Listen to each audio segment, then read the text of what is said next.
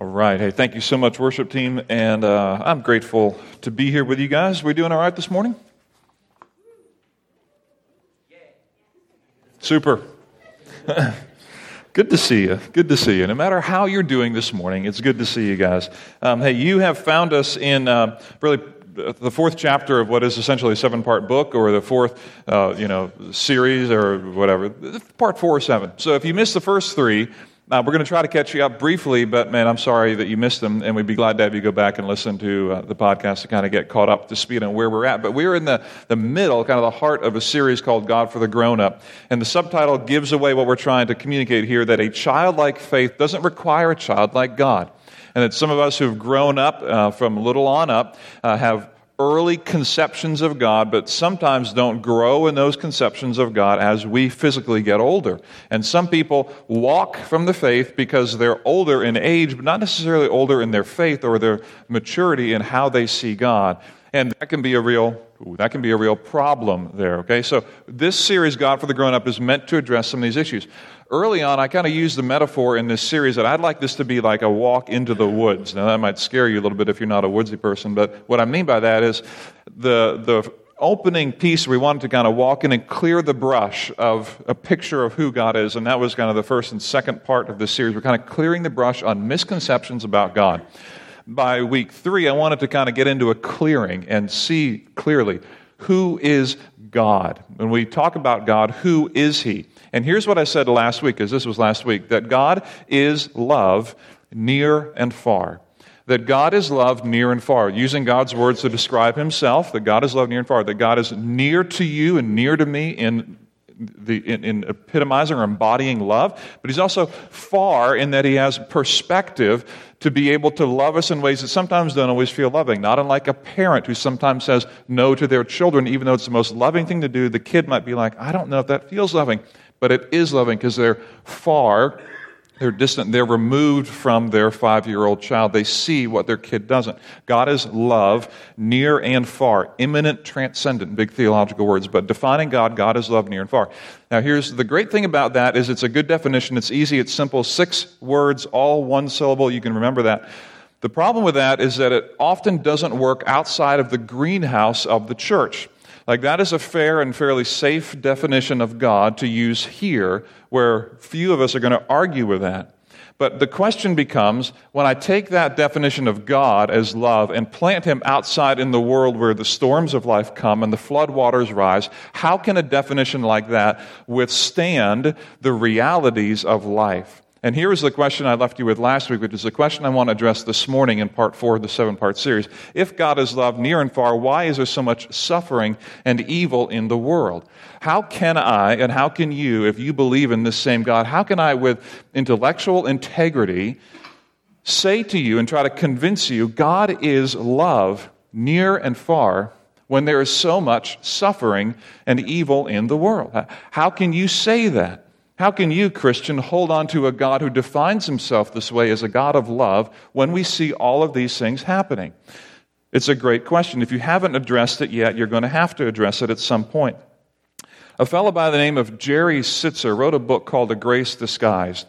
If you've never read it and you have personally dealt with suffering or evil at a personal level, let me encourage you to read Jerry Sittser's A Grace Disguised. There's a lot of great books I can recommend to you on this issue, but Sittser is very um, good because it's a very personal account of a gentleman who went through extreme grief. Here's what happened with Sittser. He has a wife named Linda, four children. They were young children, ages two to, I think, eight at the time. They were homeschooling their children, and his wife said, Let's take our children uh, to a, an Indian powwow, okay, uh, to learn about the Native American traditions. That's what they were learning about at the time. So they go to this powwow in Idaho, and Jerry's mom travels in the van with them. You have the picture. We got Jerry, his wife, four kids, and Jerry's mom in the van go to the powwow, have a powwow, and here's where we pick up the story in his book, A Grace Disguised. By 8:15 p.m., however, the children had had enough. So we returned to our van, loaded and buckled up, and left for home. By then it was dark. Ten minutes into our trip home, I noticed an oncoming car on a lonely stretch of highway driving extremely fast. I slowed down at a curve, but the other car did not. It jumped its lane and smashed head on into our minivan. I learned later that the alleged driver was Native American, drunk, driving 85 miles an hour. He was accompanied by his pregnant wife, also drunk, who was killed in the accident. I remember those first moments after the accident as if everything was happening in slow motion. They are frozen into my memory with a terrible vividness. After recovering my breath, I turned around to survey the damage, and the scene was chaotic. I remember the look of terror on the faces of my children and the feeling of horror that swept over me when I saw the unconscious and broken bodies of Linda, his wife, my four year old daughter Diana Jane, and my mother. I remember getting Catherine, then eight, David, seven, and John, two, out of the van through my door, the only one that would open. I remember taking pulses, doing mouth to mouth resuscitation, trying to save the dying and calm the living. I remember the feeling of panic that struck my soul as I watched Linda, my mother, Linda, excuse me, I watched Linda, my mother, and Diana Jane all die before my eyes. And I remember the pandemonium that followed people gawking, lights flashing, emergency vehicles, a helicopter whirring overhead, cars lining up, medical experts doing what they could do to help. And I remember the realization sweeping over me that I would soon plunge into a darkness from which I might never again emerge as a sane, normal, believing man. God is love, near and far.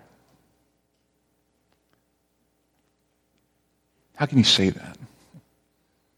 How can you say that? To someone like Jerry Sittser, who in a moment lost three generations.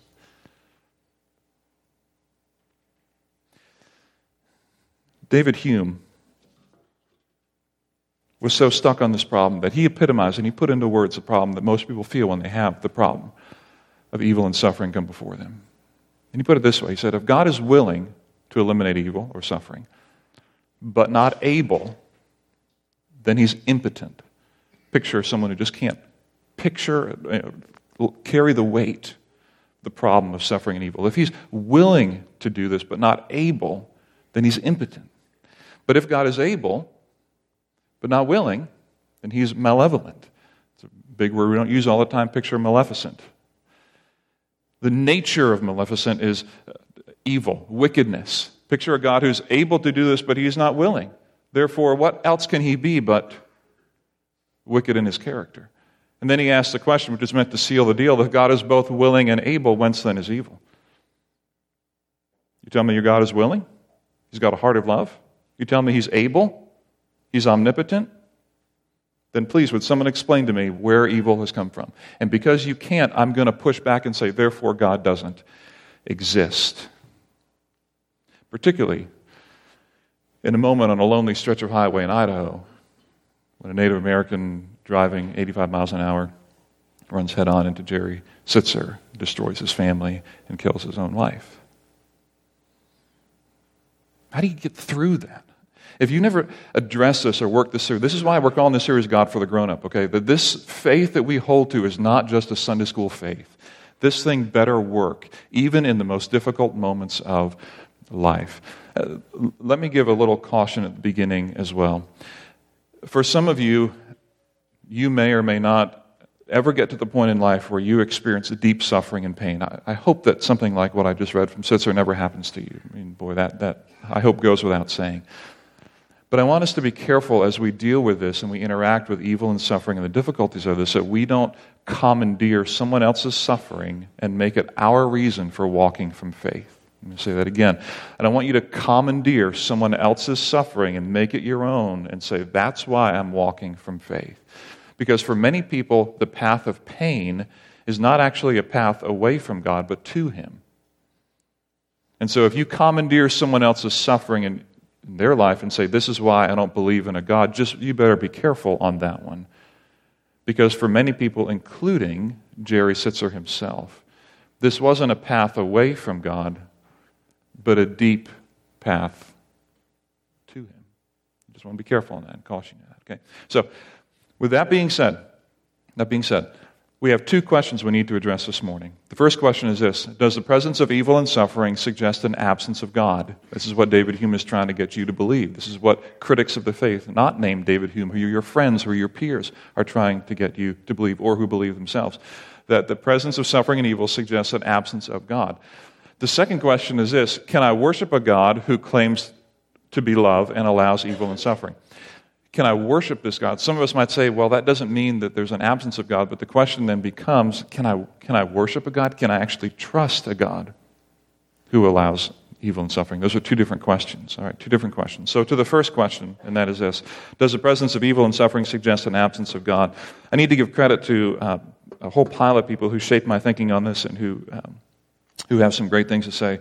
You know, John Stott, J.I. Packer, Andy Stanley. Our own Daryl Whitmer has helped me a lot think through this, um, missionary in Maine, who we're going to see in July, by the way. Um, you know, uh, J.B. Phillips, the work of Probe Ministries. There's just a lot of people who've uh, shaped my thinking on this. So let me begin this way and say Christianity has never claimed, listen to this carefully, Christianity has never claimed that God is a God who will eliminate evil and suffering. This has never, ever, ever, ever, ever been the claim of Christianity. Christianity has never said Christianity only works if evil and suffering are gone. Never been the claim of Christianity, ever. In fact, Christianity would never have made it out of the first century if that was the claim. Like, Christians don't believe that. They've never historically believed that. The reason people believe in Christ is not because bad things go away, but because there could be a potential answer for bad things. So l- let me look at it this way with you that imagine if you were able to observe me as being a father around the dinner table, and it was dessert time. And dessert time came, and I, as a father, I decided to let my children have not just one piece of cake, not just two pieces of cake, not just three pieces of cake, not four, but we had a big cake. I let them each have five pieces of cake. Now, number one, that wouldn't happen. Number two, imagine they all got sick, which is not hard to imagine. And they all suffered as a result of my decision to allow them to do that. Would you question that I exist? Or would you question that I'm good? See, the presence of suffering and evil is not a logical a logical argument to say therefore God doesn't exist. It is fair to say is God just? But it isn't fair to say, does he exist? And so let me put it this way the presence of evil and suffering in the world calls into question the justice of God, not the presence of God. That's a very important distinction to make. When you see suffering and evil, the question isn't, man, does God around? The question is, is this a good God or not? When you see me acting in that way as a father, you're not thinking, boy, I don't know if he was around. No, he was around, but how is it that he would allow that? That makes sense? This is an emotional argument, not a logical argument. It just isn't a logical argument to say if suffering and evil exist, God doesn't exist. That's just not logical. It's emotional. I kind of want that sometimes. Mm, I want that, but it's not logical. Okay? So the second question then comes into play Can I worship a God who would allow suffering and evil in this world. And this is the more pressing issue. This really is the issue of the morning. Can I trust this God? Can I worship Him? Can I serve Him? To this, let me say this. If you, if you want to walk to another faith, another way of thinking through the world, every faith is going to have to answer this question. Like, this isn't just a Christian issue, right? If you decide to become a Muslim, you're going to have to figure out how do I answer this in my Islamic tradition. If you want to become a Hindu, you're going to have to figure out how do I respond to this in my Hindu tradition. If you want to become a Christian scientist, you're going to have to figure out how do I handle suffering and evil in whatever worldview that I have. This is not a uniquely Christian issue, right? This is, this is across the board. How does the system in which I view the world handle this? Now, some of you, and I know people like this, and you might as well. In fact, I could name some names. I'm not going to. There are some people who have walked from faith and they've walked completely away from all gods, and they've become atheists because they can't get around this issue. At least they're saying they're atheists. They can't get around this issue. And therefore, they're saying the only way for me to handle injustice in the world is to believe that God doesn't exist. So let's think about that for a minute. If I get rid of God, if I get rid of God, what am I left with? I'm left with natural selection, right? I'm left with nature. Is that correct? Like if I get rid of God, I'm just left with nature. And if I'm left with nature, let me ask you this Does the lion care about what he eats? Is he compassionate upon the poor little gazelle that wanders across his path? Does he, oh, am I eating a little, is this the third born son of the gazelle? Like, I should maybe think about how I'm going to eat this thing. There's no compassion in nature, is there? There's, there's no compassion in nature. It's just nature. Know, just the way it is. And this is why natural disasters bother us. Because the tsunami doesn't stop and think about all the people that it'll sweep away. It doesn't stop and think, here's a bad, this is a bad time. This is a bad time to erupt a volcano underground. Like, I shouldn't do that or have an earth. No, this is a bad time. Nature doesn't think. There's no compassionate piece to that. If I get rid of God, all that I'm left with is natural selection. And all that I'm left with in terms of justice, then, is my justice and your justice. That's all that I'm left with. I have no other uh, justice to appeal to. So if I get rid of God, I am left with a world in which I have no larger sense of justice, but it's me against you. That's really going to be the way that it is. And my justice may be different than your justice, but who cares? Right? There's just no other way to do it. And so if I pull away from God and move into an atheistic worldview, I'm going to have to answer that question and deal with that reality that I'm actually not getting an answer to justice I'm creating mass confusion. Now I have no definition of what justice even is at all. All that I'm left with is natural selection in the biological world. And it is not a very compassionate, just filled world. It just isn't. All right. So, with that being said, let me go back to Jerry Sittser, and here's what he said in The Grace Disguised. He said, if there's no God, human emotion collapses into a terrible relativism, and it makes no difference how we respond to loss. It becomes entirely subjective, like individual tastes in ice cream. He said, I cried at the funeral because I lost three people whom I loved. But why? Why not snicker at their burial and scoff at the whole experience? We grieve the dissolution of a marriage, but again, why? Why not celebrate the freedom from obligation and urge married people to take such commitments less seriously? We mourn a man's tragic accident and severe disability, but why not laugh at his condition instead? We empathize with a couple who has a Down syndrome baby, but why not urge them to institutionalize the baby and try again?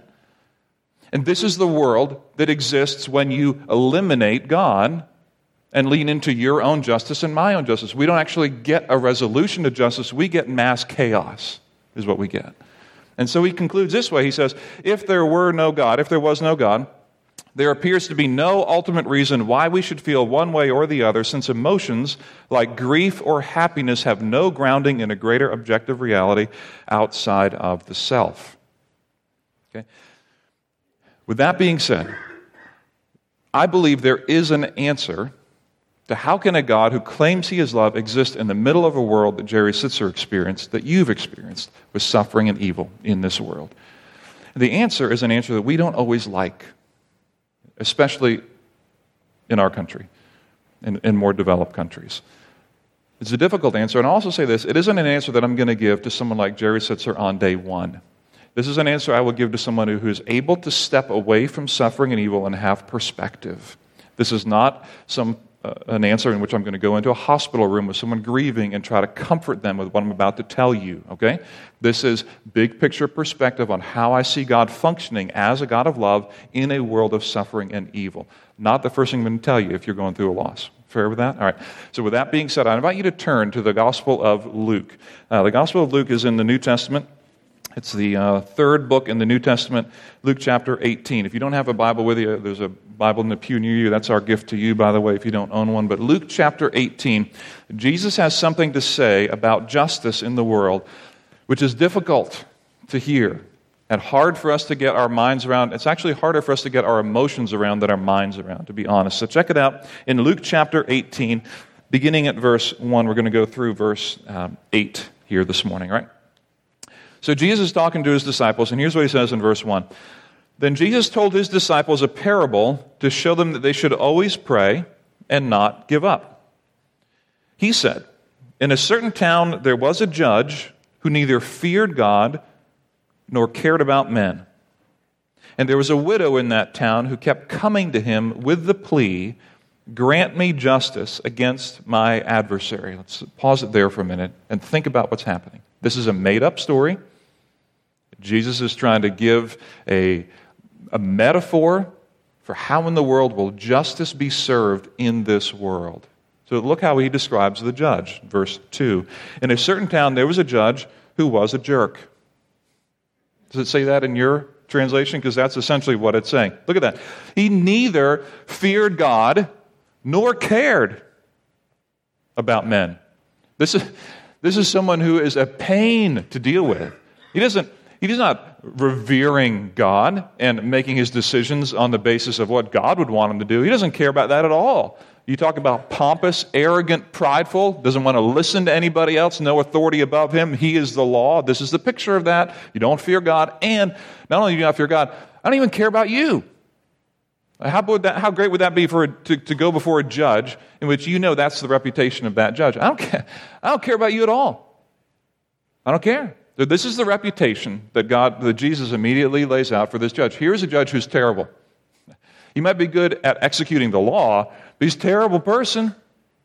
Doesn't care about you, doesn't care about God. And then look what happens with the widow, verse 3.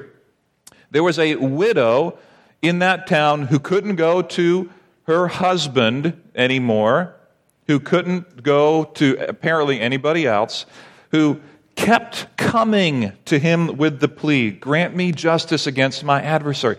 Now, we don't know what the adversary is, but think about how bad this must have been for this widow, okay? Think about this how bad this must have been for the widow. Where she would wake up in the morning and think, you know, the best plan for me is to take my problem back to the judge who doesn't care about me. Think about that. You know, the best way I can handle my pain, my problem, my struggle, the suffering that I'm dealing with, my best plan is to go to the judge who is a jerk, who yesterday said, Nope, not going to help you. The day before that said, Not going to help you. And everybody knows he's going to say, Not going to help you. But my best plan still, go to that judge. She had no other plan. All right, check that out. That's important to see in verse 3. All right, and now look at verse 4. For some time he refused. But finally, he said to himself, Even though I don't fear God or care about men, yet because this widow keeps bothering me, I will see that she gets justice so that she won't eventually wear me out with her coming. Jesus is clear. He is not doing this because he likes her or because he thinks it's even the best thing to do. This is purely selfish. And she kept coming. She kept coming. And verse 4 for some time he refused. But finally, he said, Even though I don't fear God or care about men, she is annoying. And if you'll just go away, I'll give you what you want. Jesus tells his story so that he can draw the conclusion in verse 6, 7, and 8. And the Lord said, Listen to what the unjust judge says.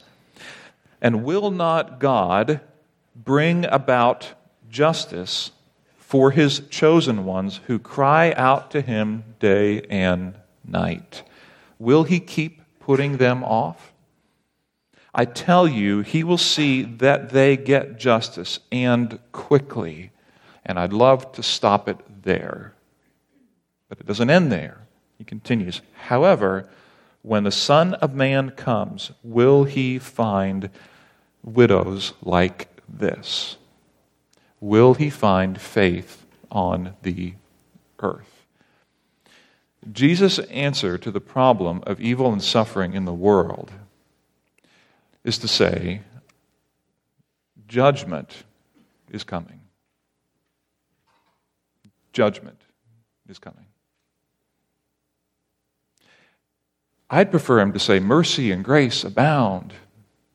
But he says, when the Son of Man comes, will he find faith on the earth? That God will not hesitate to bring justice and, by implication, judgment. Jesus' messages in the book of Matthew and in Luke as well describe a God who will bring judgment. And the question is will he find faith when he returns? See, by sending Jesus into the world, he creates an answer that we may not prefer to hear. Jesus tells us here in the future, justice will come and suffering and evil will be dealt with.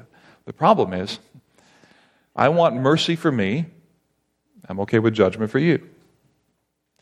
But Jesus is saying, oh, you're going to have to receive justice and judgment on both sides. Like, this is part of the answer that Jesus is going to bring judgment. And the question, the lingering question is Am I going to find any persistent widows who, despite continuing to be turned down, will continue to come? Who, despite not having an answer in the moment for suffering and evil, will continue to knock on my door. Who don't get impatient waiting for an answer, but recognize I've got nowhere else to go. Where else am I going to go? Atheism? Hinduism? Islam? Buddhism? Christian Scientology? Where am I going to go? I've got no other judge to go to with the problem of suffering and evil and so I will persistently come before this judge. And when the Son of Man comes, he will bring justice. But will there be anybody there when he comes? Will he find faith on the earth? Now, here's the beauty. Here's the beauty of the gospel. here's the beauty of the, the gospel of Jesus Christ that God, didn't just sit in an ivory tower as the king, as servants were mucking around in the mud and say, I'm going to save you one day. You just wait for it. It's going to come. Trust me, it'll come. Here's the beauty of the gospel God sent his only son from that castle out into the world to muck around in the mud with you and me. Because I'm telling you this if anybody had a reason to leave God because of injustice, it was Jesus.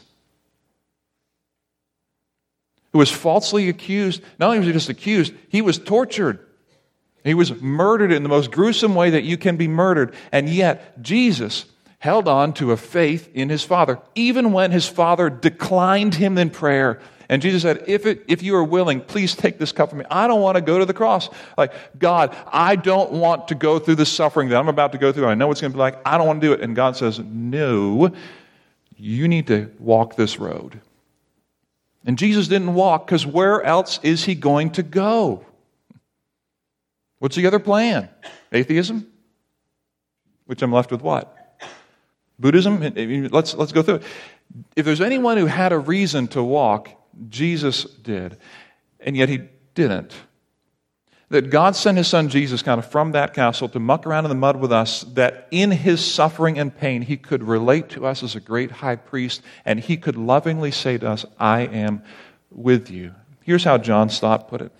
Stott said this In the real world of pain, how could one worship a God who was immune to it?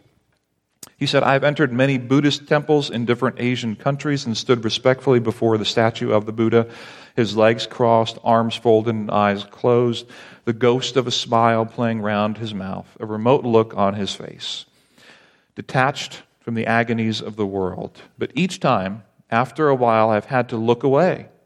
And in imagination, I've turned instead to the lonely, twisted, tortured figure on the cross, nails through his hand and feet back lacerated, limbs wrenched, brow bleeding with thorn pricks, mouth dry and intolerably thirsty, plunged in God forsaken darkness. That is the God for me. He laid aside his immunity to pain and he entered our world of flesh and blood, tears and death. He suffered for us. Our sufferings become more manageable in light of his.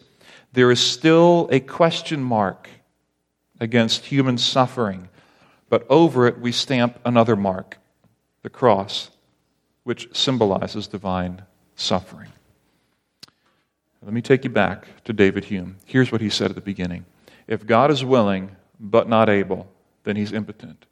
If he's able but not willing, then he's malevolent. And I'm going to finish it differently. Since God is both willing and able, he joined us in our suffering and will bring justice. Since God is both willing and able, He joined us in our world to suffer and to experience and to feel what we do. And He will bring justice. The question of Luke 18 is will he find faith on the earth when that justice comes? Can God be a God of love in a world where evil and suffering continue? If he's not, where else am I going to go? Which is why I go to the God who sent his Son to enter this world, to suffer with us, who will ultimately bring justice. Now, if you have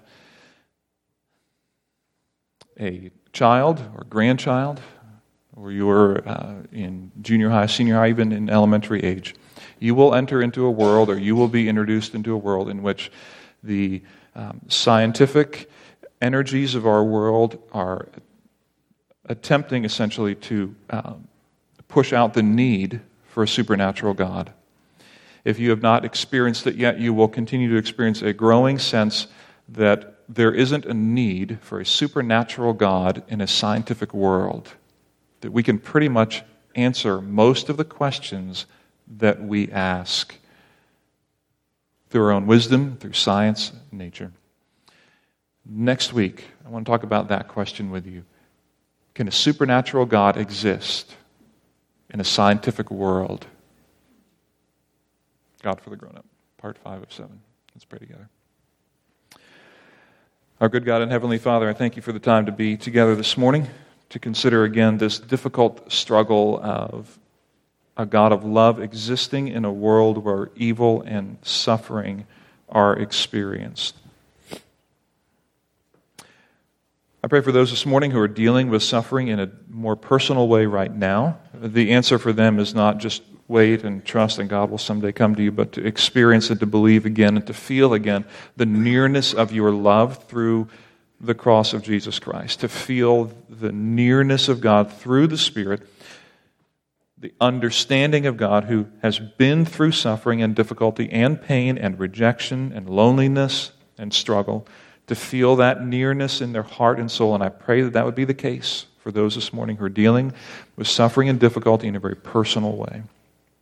For those who are able to step back and see from afar and get a perspective on this from a little more intellectual perspective, I pray that you would help us to lock in this view from the scriptures again that God will bring justice and judgment at a time that He so determines. I pray that the question will remain with us will he find faith on the earth? Will he find people who believe? Again, who keep coming to him for justice, even when the requests aren't answered immediately or in the way in which they would prefer. The difficult topic, but our God and Father, we trust you. We also acknowledge that we have nowhere else to turn. And so, in those moments, we lean in and ask for your help and ask for your spirit to remind us of what is true and what is good. We thank you that you are a good God who sent his Son, Jesus Christ, into this world to walk in suffering with us and to promise us a hope in which justice and judgment will come. We ask for your courage this week as we step into that which we have to step into that we can be able to say that no matter what comes down the pike for us, it is well with us because we trust in our God and our Father. In Jesus' name we pray.